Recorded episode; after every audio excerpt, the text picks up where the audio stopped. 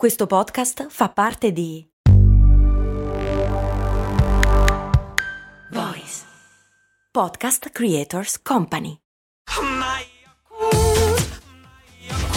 Se a volte ti senti così, ti serve la formula dell'equilibrio. Yakult Balance, 20 miliardi di probiotici LCS più la vitamina D per ossa e muscoli. Perché i fantasmi indossano lenzuola bianche?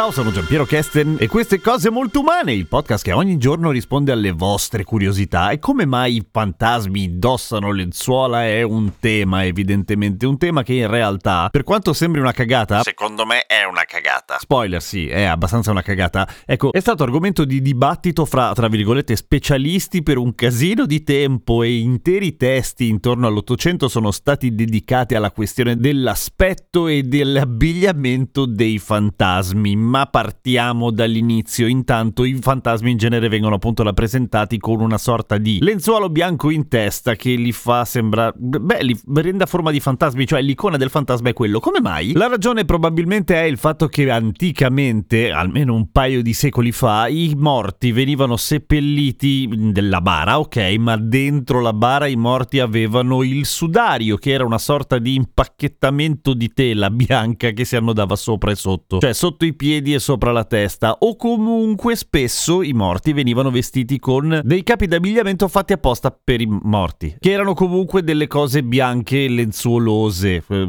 tipo un poncio, una roba così. Per cui è naturale, tra virgolette, per quanto possa essere naturale una roba del genere, pensare che se un fantasma a un certo punto torna dall'aldilà a infestarti la casa in campagna, eh, probabilmente lo farà con i vestiti con cui è stato sepolto, cioè una roba lenzuolosa, appunto appunto da qui nasce l'icona del fantasma con le lenzuola, ma c'è anche il fatto che in mancanza di CGI o di effetti speciali un po' più elaborati, quelli che puoi avere tipo 200 anni fa appunto, se devi fare il fantasma con ogni probabilità e quindi rappresentare qualcosa di evanescente dalle forme irregolari non estremamente definite, ecco probabilmente indossare un lenzuolo bianco è la cosa che ha più senso. Ripeto, sempre tenendo conto che ovviamente un senso non ce l'ha. C'è anche il caso del fantasma di Hammersmith a Londra che nel 1804 infestava una zona di Londra ed era in realtà un uomo vestito con dei teli bianchi. E scoprirono la verità dopo che l'uomo aveva terrorizzato per un anno tutti gli astanti quando lo uccisero. E videro che era vivo fino a quel momento, poi era morto effettivamente. Ma i disegni che comparvero sui giornali del fantasma di Hammersmith contribuirono molto a lanciare l'immagine dei fantasmi come li conosciamo. E già che ci siamo rispondo alla domanda del patron patron Maurizio che mi aveva chiesto ma i cani fiutano i fantasmi?